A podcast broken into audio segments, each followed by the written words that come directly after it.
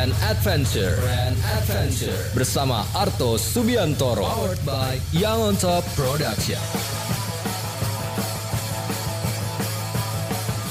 Our Talk.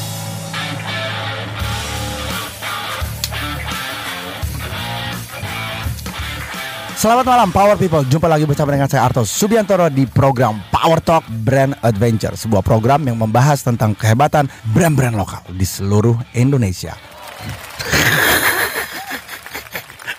Nora tapi keren Tamu kita kali ini adalah sahabat baru, anak muda gila yang punya visi yang sangat luar biasa sekali. Bukan cuma ikut-ikutan, tapi juga punya strategi bagaimana membangun sebuah event yang berkelanjutan, tapi juga sekaligus membangun sebuah dampak yang bermanfaat bagi masyarakat banyak. Dia adalah co-founder dari Jakarta Sneakers Day, Mr. Muhammad Riangga.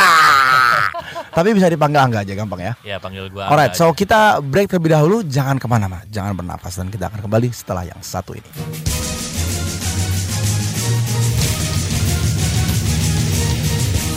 Anda sedang mendengarkan program Power Talk Brand Adventure, sebuah program yang membahas tentang kehebatan brand-brand lokal di seluruh Indonesia. Tamu kita kali ini adalah co-founder dari Jakarta Sneakers Day, Muhammad Triangga. Kita panggil aja Angga. Dan enggak, terima kasih sudah datang di studio. Keren banget, udah follow juga. Dan kita kemarin baru ketemu tiga hari, empat hari yang lalu ya. Iya di apa namanya di acara Deep Extreme ya. Deep Extreme, Deep Extreme. dan nggak nyangka ketemu sama co-foundernya Jakarta Sneakers Day.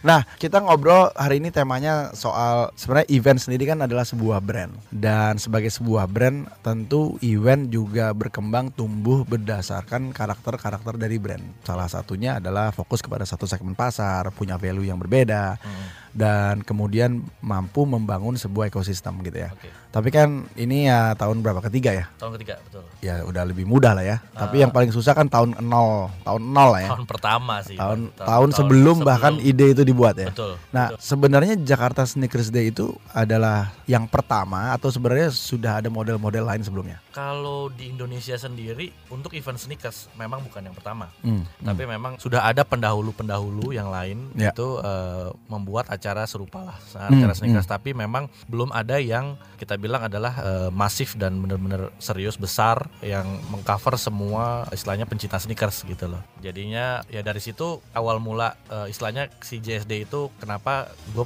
mau bikin acara Jakarta Sneaker Day? Karena memang eh, balik lagi karena ngelihat tren juga tren pasar yang istilahnya tuh karena bebek basically gue demen sneakers. Hmm, Uh, demen sneakers udah lama banget demen sneakers. Terus gue juga punya brand yang namanya Umbre. Uh, Mhm. Umbre yang waterproof spray itu. Dan, Oke. uh, si Umbre itu uh, memang memang arahnya uh, target pasarnya ada, uh, adalah sneakers gitu kan Oke. Nanti cerita sedikit ya soal Oke, ntar, Terus ntar gue cerita sedikit dan dari situ gue juga ngelihat event-event sneakers yang di luar dan bahkan di negara tetangga kita Singapura itu besar banget dan uh, istilahnya gue yang yang gue sayangkan adalah yang gue datang sana dan gue lihat sekitar mungkin 70% pengunjungnya acara sneakers di Orang Singapura Indonesia. orang Indonesia.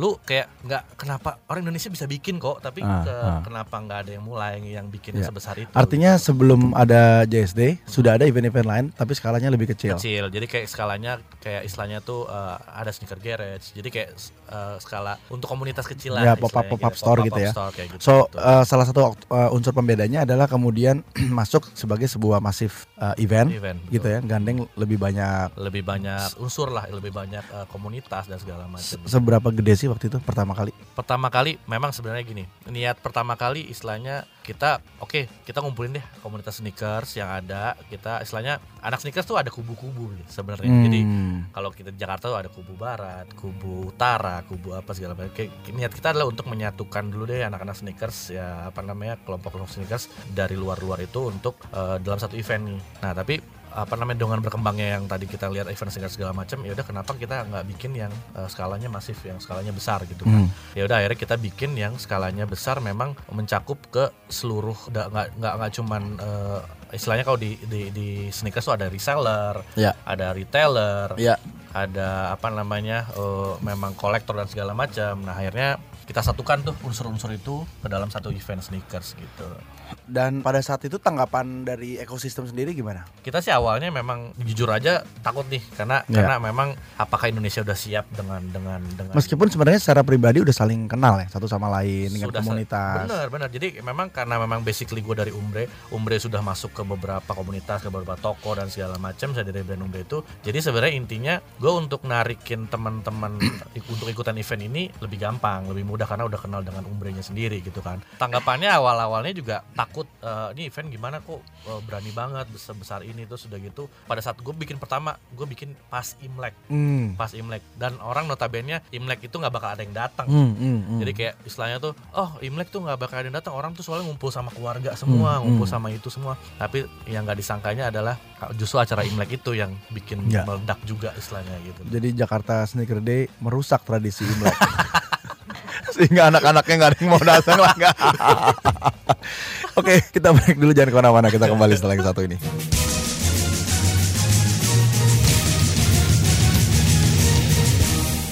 Anda sedang mendengarkan program Power Talk Brand Adventure, sebuah program yang membahas tentang kehebatan brand-brand lokal di seluruh Indonesia. Tamu kita kali ini adalah Angga, co-founder dari Jakarta Sneakers Day. Dan bicara soal sneakers, ini bicara soal barrier to entry yang sebenarnya mudah ditiru ya sebenarnya ya. Betul. betul. Semua orang bisa bikin Betul. dong. Iya. Jadi gue ada cerita lucu juga. Jadi after JSD 1, JSD pertama itu kan meledak banget kan. Hmm. Jadi event-event event yang lumayan istilahnya jadi jadi kalau dari majalah Hai itu bilangnya tuh ini naik hajinya anak-anak sneakers. Hmm, Dia bilang hmm, gitu. hmm. After itu banyak banget bermunculan event-event hampir setiap minggu itu ada event sneakers jadinya di Hmm. tahun itu di tahun 2017 tuh. Ya. Tapi ya dengan seiringnya waktu karena kita memang sustainnya konsepnya juga jelas jadi kita kan as a pionir bukan as a follower bukan as a me Ya, gitu ya, loh. ya, ya. Ya mereka ya bikin bikin event ya bisa dibilang ya konsepnya ya sama-sama lah juga nggak ada nggak ada nggak istilahnya bukan bukan ada sesuatu yang baru yang bikin apa segala macam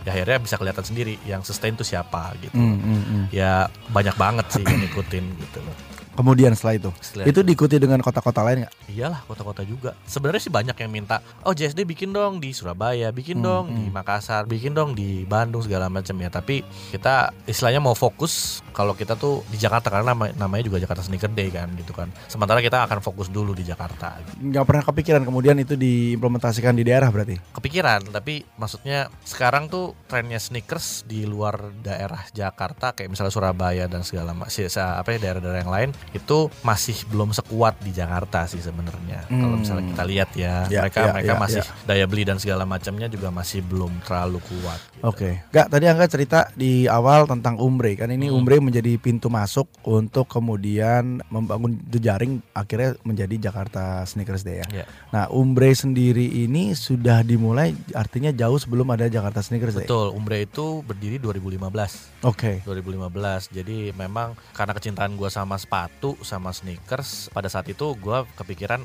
lu beli sneakers mahal-mahal tapi gak ada pelindungnya dan gue waktu itu saya jujur aja gue ngelihat juga brand dari luar gitu kan Hmm, hmm. brand dari luar di Indonesia belum ada nih gitu Hmm, kan hmm, hmm. kenapa gue nggak bikin sendiri di Indonesia brandnya hmm, untuk hmm. eh, memang untuk eh, ngelindungin sepatu dan segala macam akhirnya di, kita mulai untuk bi- bikinlah dimulai dari waterproof itu untuk ngelindungin si sepatu yang mahal-mahal itu gitu loh si Iya, sneakers iya, gitu iya. loh. Nah ini ada pertanyaan yang masuk dari Mm-mm. eh, Zikri. Zikri tanya gimana cara yakinin orang untuk bisa ikutin event sneakers. Hmm. Terus media apa yang harus eh, media apa aja yang dipakai untuk promosi. Oke. Jadi gimana caranya yakinin orang. Kedua eh, media apa yang dipakai untuk promosi. So Zikri thank you banget pertanyaannya. Oke. Nanti tag ke Brand Adventure Indonesia alamatnya Oke. supaya kita kirimin umbre satu. Oke? Siap. Mantap. Oke, gue beruntung banget bikin JSD itu dengan partner gue yang dua. Hmm. Jadi kita saling melengkapi sebenarnya. Jadi eh, Umbre itu bagian ya istilahnya tuh untuk link teman-teman sneakersnya, tuh buat toko dan segala macam untuk link segala macam. Dan teman gue itu ya, dari Invia, Invia itu kalau tahu dagelan, Hmm. tahu segala macam itu itu udah udah udah rajanya digital deh segala macam Hmm. untuk promosi segala macam. Dan teman gue satu lagi namanya Pariwara itu Pariwara. Jadi dia itu eh, apa namanya lebih ke IO-nya dan le- dia mainnya billboard dan OOH gitu. Oh, oke, eh, tahu, tahu. Billboard segala macam dah. Dengan tiga kolaborasi yang tadi eh, partner gue ini itu menjadikan JSD kuat di segala sisi. Hmm. Istilahnya kuat di link eh, teman-teman ya apa namanya sneakers kuat di promotionnya, kuat di on groundnya, di Hmm, IO-nya gitu hmm. loh. Semua media kita pakai, semua media kita pakai oh, apa namanya digital promotion, influencer dan segala macam itu kita pakai. Karena memang eh, radio dan TV juga kita pakai karena memang semuanya ber menyambung istilahnya eh, mut- mutual lah, mutual antara online dan offline itu harus dibikin satu kesatuan. Jadi kalau Hmm, kadang kan ya nah, balik lagi ke promotion itu kan ada lu kalau bisa ngelihat tapi bisa ngerasain, bisa ngedenger dan segala macam ya itu salah satu konsep dari promotion lah. Ya, ya, itu gue bersyukur banget dan teman-teman gue itu udah jago banget sama Jadi sama jadi memang itu, sebelum gitu. dimulai protap-protapnya aturannya Ah, eh, ekosistemnya sudah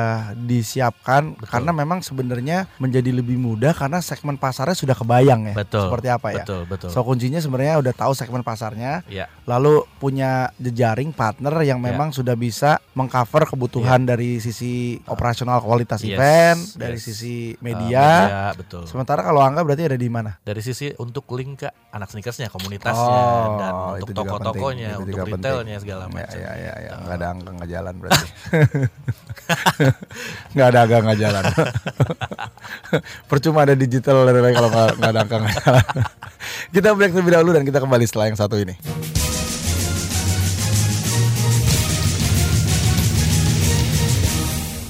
Anda sedang mendengarkan program Power Talk Brand Adventure, sebuah program yang membahas tentang kehebatan brand-brand lokal di seluruh Indonesia. Tamu kita kali ini adalah Angga, co-founder dari Jakarta Sneakers Day. Dan tadi kita belajar tentang beruntungnya Angga atau beruntungnya partner-partner Angga sebenarnya mengenal Angga karena kemudian ini bisa menja- menjadi satu kesatuan yang menarik karena masing-masing membawa value yang berbeda-beda, terkonek dan terjadilah hal-hal yang paling kita takutkan yaitu resiko kegagalan karena ada pertemuan tadi ya. Ya. Dan sebenarnya kalau kemudian sudah berjalan sukses banget, kita tuh paling takut nggak sebenarnya bikin event pertama kali itu sukses justru karena kemudian benchmarking keduanya yang lebih sulit kan. betul betul Nah, banget apa yang terjadi dengan JSD kedua dan ketiga? Oke, JSD kedua eh, itu kita takut banget sebenarnya dari kita udah Jakarta Sneaker Day satu sukses Nah. sukses banget. Saya kira- Terus kita pikirin juga dong, ini kita kedua harus bikin apa lagi nih? Harus ada apa lagi nih gitu kan? Ya. Akhirnya dengan kita ngelihat tren yang tadi bilang eh, apa namanya banyak yang ngikutin eh, dengan event-event yang jadinya tuh orang di Indonesia sempet jenuh Hmm. dengan sneakers tuh sempet jenuh. Hmm. Jadi istilahnya tuh penjualan segala macam jadi turun, apa segala macam jadi ini. Jadi kita pengen balikin lagi sebenarnya culture-nya sneakers tuh kayak gimana sebenarnya gitu kan. Hmm. Akhirnya kita bikinlah tema yang kedua itu back to the roots. Back to the roots dan kita mengambil tema itu untuk mengasih tahu kalau sebenarnya tuh sneakers itu nggak melulu yang barang-barang hype yang istilahnya tuh lu kalau mau mulai jadi sneakerhead itu lu lu harus beli barang yang mahal dulu, harus apa segala macam. Akhirnya kita nggak ngasih tahu sejarahnya sneakers kayak gimana Hmm. eh, activation se- segala macam dan alhamdulillahnya yang tahun 2014 yang kedua Presiden Jokowi datang, gitu kan. sombong.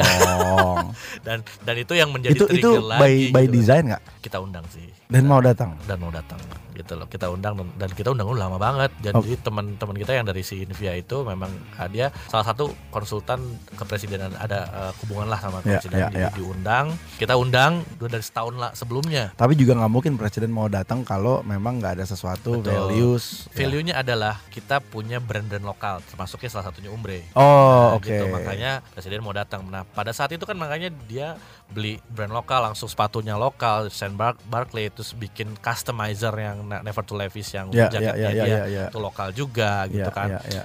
Ya, memang tujuan dia emang membangun brand-brand lokal. Akhirnya dari situ juga kita after yang kedua kita sukses juga alhamdulillah. Yang ketiganya kita bikin lagi konsep untuk lebih justru memperkaya brand-brand lokalnya itu tadi. Jadi kita makin banyak lagi brand lokalnya. Tadinya cuma komposisinya 10%, Ya, sorry ya. 20%, sekarang hampir 40% kemarin tuh 2018 Nah, 18 gitu. sekarang baru kita bicara lokal. Nah, Guys, ini sekalian nanya ya yang berhubungan sama brand-brand lokal ya. Ya. So, tantangannya sebenarnya apa sih dengan sepatu-sepatu lokal kita? Kenapa sih memang industrinya sangat dominan keluar atau memang kitanya nggak pede untuk Ah. kemudian percaya bahwa produk kita bagus? yang tadi kayaknya sebelumnya udah pernah udah ngobrol tadi Hmm, ya. ya, ya. Jadi kalau menurut gua pribadi adalah yang gua gua juga pemerhati ya sneaker-sneaker lokal juga. Sneaker Ya. fashion police. Alah aja.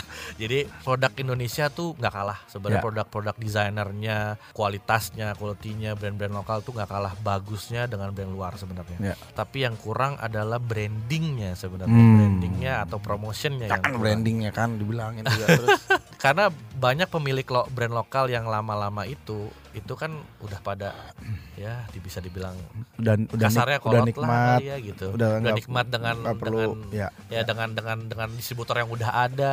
Kadang dengan mengikuti tren yang sekarang promotionnya kayak begini harus kayak gini gitu nggak mau gitu loh. Jadi Ya, ya ya, ya, balik lagi sedih juga teman-teman gua banyak yang di di di, di, di apa desainer sneakers eh desainernya sepatu di Indonesia yang ngeluhnya seperti tapi itu. kan skala-skala kecil yang memang punya sendiri jalan sendiri justru kadang-kadang bisa lebih gila ya. Betul karena memang nggak diatur sama sama sama kebijakan, kebijakan perusahaan. perusahaan betul. Yang yang kayak dia bisa ikutin oh trennya sekarang lagi kayak begini malah justru jadi naik gitu kan kayak Hmm, gitu hmm, hmm. Ya, termasuknya juga kayak kemarin apa namanya syukurnya adalah Bapak Jokowi menjadi influencer beberapa brand lokal, Lokal. juga kan, kayak Nah Project, ya, Saint Barkley yang kayak gitu-gitu ya. Itu salah satu promotion yang istilahnya gratis dan bagus banget buat buat brand-brand lokal. gitu. Artinya sebenarnya kalau kita mau jujur ya, barrier to entry untuk menjadi brand sepatu lokal yang bagus tuh sekarang sudah bisa ditembus. Artinya kalau emang kita niat, ngerti, mau belajar, betul, sebenarnya ada tuh kesempatan kita untuk kemudian jadi top player juga di industri sepatu minimal di Indonesia aja. betul, ada banget, ada banget. Sebenarnya yang lu butuhin tuh cuman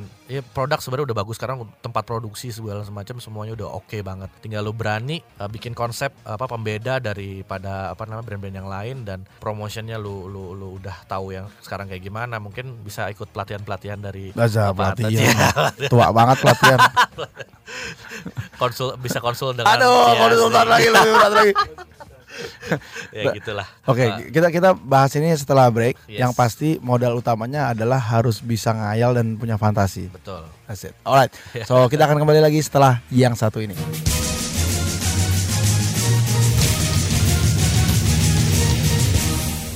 Anda sedang mendengarkan program Power Talk Brand Adventure, sebuah program yang membahas tentang kehebatan brand-brand lokal di seluruh Indonesia. Dan tamu kita kali ini adalah Bro Angga, co-founder dari Jakarta Sneakers Day. Dan tadi kita ngobrol soal ternyata eh, bikin sepatu itu harusnya hari ini kita sudah sangat bisa sekali punya brand yang keren ya kayak. Betul, betul Ya. banget. Dan by the way ini ada satu pertanyaan masuk dari Sikri. Sikri ini tadi udah dapat umbre, kayaknya nanya lagi, minta lagi. Tanya lagi dong, hehehe. Untuk guide orang datang ke event kita, apa perlu nggak sih bikin semacam kupon atau voucher yang suka sales produk itu? Oh. Ya, artinya perlu nggak sih kita Ah. penarik ya konten supaya mereka mau? Oh gitu. it- ya itu sih sebenarnya da- udah udah dalam satu Kesatuan. strategi ya kesatuan strategi untuk menggait yang tadi bilang menggait untuk orang bisa datang. Event sneakers Jakarta Sneaker Day itu bisa bisa dibilang adalah satu-satunya event yang memberikan giveaway atau memberikan sepatu secara cuma-cuma.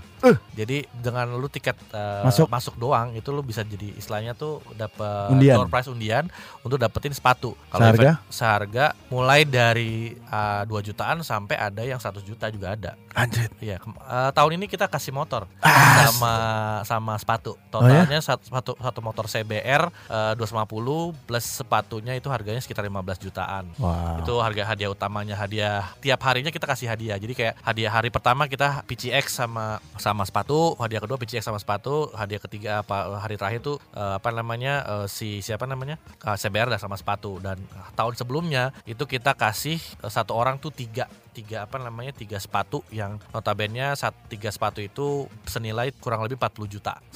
Tiga sepatu itu. Gokil. jadi jadi masing-masing orang tuh dapat kayak gitu tak dan tiap jamnya kita juga kasih eh, giveaway. Kayak misalnya ada jam tangan ada G-Shock terus ada ada ada sepatu-sepatu yang harga 2 juta 2 jutaan itu tiap tiap jam itu itu kasih. kerjaannya pariwara tuh. ya kerjaannya pariwara Invia itulah gitu ya Oke, good. Hai, ada beberapa teman juga yang sedang nanya. Yang ini dari Hendrik satu ya. Ini pertanyaannya juga oke. Adalah eh, gimana menentukan waktu dan tempat yang tepat dalam penyelenggaraan event? Oke, yang pertama lu harus lihat eh, event apa yang ada di bulan itu. Event besar apa? Contohnya, gua nggak akan bikin acara di bulan November Desember. Kenapa? Karena lu eh, lawannya sama apa kemarin tuh yang dipindah ke Bali? Oh, uh, Sound and Alin. Bukan. Ah, event musik. Event Pokoknya- musik ya, oke, event musik ya. Pokoknya oke. event musik yang besar yang lu gak bakal bisa nandingin deh. Nah, ah, ah. Malah crowd lu malah ke dia bukan bahkan ke lu. Jadi kita tentuin Java Jazz. bukan Java Jazz apa sih namanya? Kok Ya, jadi lupa. Lupa. ya, ya udah nggak pokoknya apa-apa lanjut. Nah, gitu. Terus kita eh, apa namanya tentuin dulu kita lihat dulu nih event apa yang ada di bulan itu akan ada di bulan itu dan apa namanya kita juga lihat yang kedua kita lihat orang udah gajian belum jadi istilahnya tuh tanggal gajian jadi orang mau spend money apa enggak nih ke acara Hmm, kita hmm, hmm. yang ketiga kalau menurut gua eh, apa namanya lihat kalau menurut gua tuh di awal tahun di pertengahan tahun atau di akhir tahun itu paling tiga segmen yang menurut gua bisa kita cari bisa kita dapetin tuh dari dari dari ambil Tapi itu, event memang perlu pemikiran matang. perlu lah Perlu, ya. Harus benar-benar harus lu nggak nggak sembarangan lu ini bulan ini kenapa lu lu mau Oke. bulan ini So gitu kalau gitu kita bicara berapa bulan eh, sebelumnya sebuah perencanaan event itu eh, minimal tiga bulan itu udah paling Minim. paling paling mepet banget. paling mepet banget gua biasanya kalau JSD JSD pertama gua tiga bulan itu menurut gua terlalu mepet dan JSD kedua kita udah mulai enam bulan Eh, JSD ketiga terakhir udah mulai 8 bulan 8 bulan, Nah, gitu. oke. jadi kayak emang udah jauh-jauh Dan hari dan banget. memang harus diakui semakin lama persiapannya semakin, semakin matang. matang, betul Pasti, pasti pasti, semakin matang dan eh, lu Dan res- tahu resultnya juga kelihatan. Jumlah pengunjung juga lebih banyak. tahun pertama itu kita sekitar 15.000 ribu Hah? tahun kedua 21.000 ribu tahun ketiga 25.000 ribu Kacau udah selesai deh. gitu. Oke, Hendrik itu kira-kira jawabannya. Kemudian ada Sigadih, Sigadih Minang, Sigadih Minang apa Sigadis Minang nih? Apa tantangan dari JSD dalam event? Kalau tahun ini, apa tantangan JSD dalam event? Kalau tahun ini kapan lagi diadakan? Oke. Nah, tahun ini udah diadakan kemarin eh, dua apa namanya bulan Februari kemarin. Ya tantangannya adalah karena kita event-event sebelumnya udah berhasil, kita harus bikin konsep baru, bikin eh, ten- apa namanya cerita baru yang men-trigger orang untuk mau datang lagi ke ke acara Jakarta Sneaker Day gitu. Itu tantangan paling berat sih sebenarnya bikin konsep baru dan kita harus melihat tren juga, kita harus lihat eh, apa namanya apa sih yang lagi lagi hype juga kayak gitu-gitu Iya, lah. iya, iya, iya. Oke, so Hendrik satu, selamat Anda dapat satu umbre keren. Hmm. DM ke @brand adventure nanti akan dikirim hadiahnya ya. Dan kemudian juga untuk si Gadi Minang pertanyaannya eh, bagus tapi belum menang. Kalau nanya lagi bagus nanti kita bisa dapat kita akan kirim satu lagi. Oke, lanjut kemudian kalau kita bicara ya sebenarnya ide-ide yang yang lebih segar gitu. Kemudian terbuka nggak sih sebenarnya bagi bagi sebuah inisiatif seperti kalian itu kemudian kerjasama lagi dengan orang-orang yang justru sebenarnya nggak pernah ada di industri atau influencer yang berbeda sehingga Betul. ini menjadi lebih besar. Nah dalam proses itu di awal kan ada semacam kayak visi misi dan garis-garis besar haluan Betul. uh, event Ah, gitu ya ah, ah, ah. yang kalian harus sepakati. Iya. Uh, apakah itu juga terjadi di di fase-fase awal itu? Kita nggak boleh ya kalau yang masuk ini yang masuk Hmm, itu. Justru gini, kita karena kita melihat juga event itu eh, kadang kalau kayak satu komunitas kayak eh, apa namanya si siapa namanya si sneakers itu kita lihat nih emang mu- mungkin menurut kita besar tapi sebenarnya nggak sebesar itu. Karena kita melihat itu di tahun yang sekarang nih kemarin 2000 eh, 2000 apa namanya 2019 kemarin kita menggandeng beberapa komunitas. Contoh komunitas motor kita gandeng. Komunitas eh, apa Hmm. namanya graffiti kita gandeng dan komunitas komunitas skaters kita gandeng. Jadi eh, banyak komunitas-komunitas yang kita gandeng nggak cuman melulu di sneakers Ya. yang notabene sebenarnya banyak pasar yang bisa kita guide juga di situ jadi Mm-mm. kita konekin jadi ya, istilahnya yang naik motor pasti punya sneakers juga yang Ya, yang ya, yang ya, punya ya. apa namanya yang yang anak sneakers skaters juga pasti punya sneakers juga yang anak graffiti juga pasti main sneakers juga jadi memang banyak komunitas-komunitas yang kita ambil gitu loh da, da- apa namanya dalam acara itu juga Dan Untuk- itu sebenarnya yang susah, iya sih ya kan?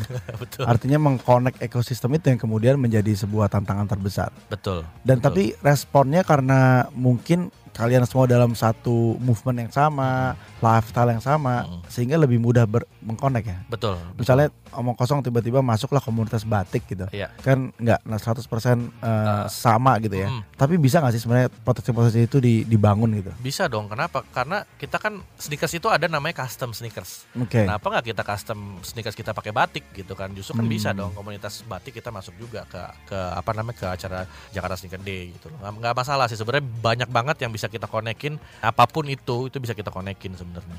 Oke, Betul. oke, baik. Kita akan kembali lagi bersama dengan Angga dan masih terbuka untuk berbagai pertanyaan dan pertanyaan-pertanyaan yang bagus akan kita kirim dengan senang hati satu umbre. Nah, cari tahu dulu umbre itu apa sekaligus nanti kita bahas lebih dalam lagi dengan Angga. Kita kembali setelah yang satu ini.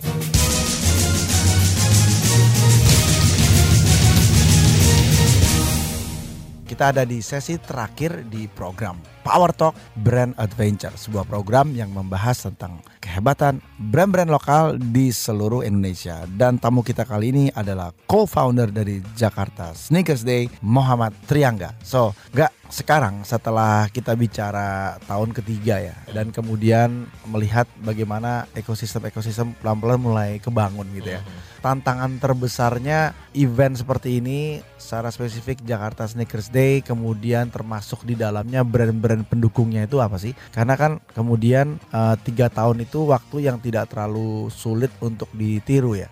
Uh, market base-nya juga belum pernah terlihat loyalitasnya juga kan. Oke. Uh, apakah itu sebenarnya sesuatu yang juga uh, menakutkan dan kedua kalau boleh sharing sedikit secara sisi bisnisnya monetisasinya itu datang dari mana aja selain dari tiket atau profit sharing? Oke, eh, yang pertama Jakarta Sneakers Day itu kita banyak banget disupport eh, sama teman-teman kayak retailer. Jadi Hmm. kita tuh eh, dengan event-event yang eh, istilahnya sejenis, kita itu istilahnya hampir 30-40% tuh kita ambil retailer. Kenapa kita ambil retailer? Karena tujuan kita utama utamanya adalah sneakers untuk semua. Jadi once orang pengen suka sneakers, pengen uh, bisa pencinta jadi sneakers itu, lu nggak perlu beli yang tadi yang gue bilang mahal-mahal. Lu bisa beli retail dan di situ pun di acara sneakers gua tuh ada banyak uh, kita kita istilahnya itu bilangnya steal deal Uh, dengan harga 500 ribu lu bisa dapat sneakers gitu loh. Jadi emang pembedanya ada dengan dengan dengan brand-brand yang lain adalah kita banyak retail, kita banyak lokal brand dan dan uh, banyak ba- banyak banget pendukung-pendukung kayak misalnya uh, teman-teman kita komunitas-komunitas dari luar dari luar negeri itu juga uh, percaya sama Jakarta Sneaker Day gitu dan uh, untuk mengenai pernya- pertanyaan kedua dapat dari monetis dari mana aja. Pertama dari tiket terus dari booth juga dan ketiga dari sponsor Oke, so itu tiga tiga kombinasi yang sangat sangat itu banget ya, sangat sangat sangat terkonek satu sama lain ya. betul. Jadi kalau kalau tiket nggak gede, sponsor juga nggak mau masuk, sponsor nggak Ah. mau masuk nggak perlu ada booth gitu iya, ya. betul Oke, so uh, apa nextnya buat uh, Jakarta Sneaker Day dan Umbre? next untuk Jakarta Sneaker Day pastinya kita akan tetap mempertahankan culture sneakers di Indonesia. Kita Mm-mm. harus mempertahankan dan gua akan next mungkin kita akan cari venue yang lebih gede yang tadi kayak gitu. karena Kakak tercinta. karena memang jujur tahun ini itu antusias untuk masuk jadi tenan JSD banyak banget. Kita dari 150 orang yang submit, kita hanya mengkura kita hanya memasukkan 29. Kenapa? Eh, karena tempatnya nggak ada Emang- satu yang kedua eh, eh, kita memang harus mencari best of the best eh, sneakers eh, brand dan retailer eh, reseller yang bisa masuk ke Jakarta Sneaker Day karena kita kurasi juga karena memang kita nggak sembarangan or apa namanya bisa masuk ke di Jakarta Sneaker Day ya takut banyak sekarang banyak yang fake banyak yang Hmm, hmm. kita eh, belum belum ada belum ada yang Ya, itu nama kredi- baik sih nama ya. baik betul nama baik kredibilitas eh, dari JSD sendiri gitu loh jadi memang ya banyak lah yang pertimbangan yang harus kita eh, buat sehingga cuman segitu yang bisa masuk ke Jakarta Sneaker Day gitu loh ya pasti kita akan mempertahankan tentang eh, sneakers ini supaya eh, sustain terus culture-nya orang lebih demen sama sneakers lebih demen sama lifestyle dan paling utama adalah kita pengen membangun juga brand lokalnya ini sebenarnya brand lokal Indonesia Nah, oke, nggak sa- pertanyaan terakhir Ya. mungkin sekalian tips juga ya. Apa Ya. sih eh, tips yang bisa diberikan kepada pemain-pemain lokal, Ya. khususnya eh, sneakers lokal, kemudian eh, brand-brand pendukungnya Hmm. gitu. Hmm. Tips apa yang paling sederhana melihat dari begitu banyak brand-brand yang ada di Sneakers Day? Oke, eh, kalau menurut gua tips gua adalah selalu ikutin tren pasar, selalu ikutin eh, apa namanya jalannya hype itu ke mana dan eh, jangan apa namanya jangan melupakan unsur promotion, eh, branding itu penting dan eh, promotion dan branding itu juga melulu sama istilahnya apa namanya influencer-influencer yang ada di sekitar kita sekarang kan eh, istilahnya pas eh, cara untuk marketing tuh udah switch juga kan Hmm. Eh, jadi lu harus ikutin tuh cara-cara itu gitu loh menurut Hmm. gua ya supaya brand lu juga ikutan bisa besar gitu kan itu ik- ikutan bisa eh, ikutan terkenal dan hype juga gitu menurut gua sih gitu sih Oke, so sebenarnya masih banyak lagi Masih banyak. Kalau banyak yang mau nanya soal bikin event, soal sneakers, Iya. bisa follow at ang ang anggg dot tiga tri angg.3 Iya. itu karena nama Angga udah banyak dipakai dan banyak diambil jadi nggak bisa. Susah banget gua. Nasib. Nasib. Baik eh, akhirnya selesai juga sudah eh, pembicaraan kita hari ini dengan Muhammad Riangga, co-founder dari Jakarta Sneakers Day. Terima kasih banyak, Gak sudah hadir di studio. Sama-sama, sama-sama. Sudah berbagi dan yang suka banget adalah uh, inisiatifnya selalu untuk menggerakkan brand-brand lokal meskipun sebenarnya uh, sneakers awalnya adalah bicara soal brand-brand dari luar, luar ya. Betul. Tapi kemudian sama nggak bisa diputer terus tadi ya 10% iya. jadi 20% jadi 40% jadi 40% iya. dan uh, harusnya datang lagi. Berarti yang berikutnya baru satu tahun dari sekarang, uh, 10 bulan dari sekarang. Mungkin. Nah, pokoknya kita akan bikin tuh di awal-awal pasti, di awal-awal okay. tahun. Ada sneak preview dulu gitu setelah Lebaran? Hmm, belum lah. Baik, uh, saya mengucapkan banyak terima kasih kepada seluruh pendengar kita di mana pun anda berada. So akhirnya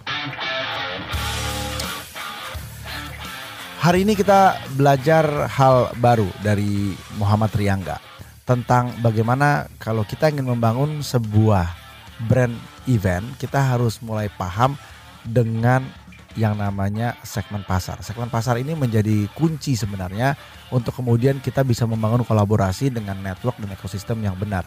Nah, yang menarik sebenarnya adalah proses ini sudah dijahit lewat proses organisasi pemahaman yang sudah benar dari tahap awal.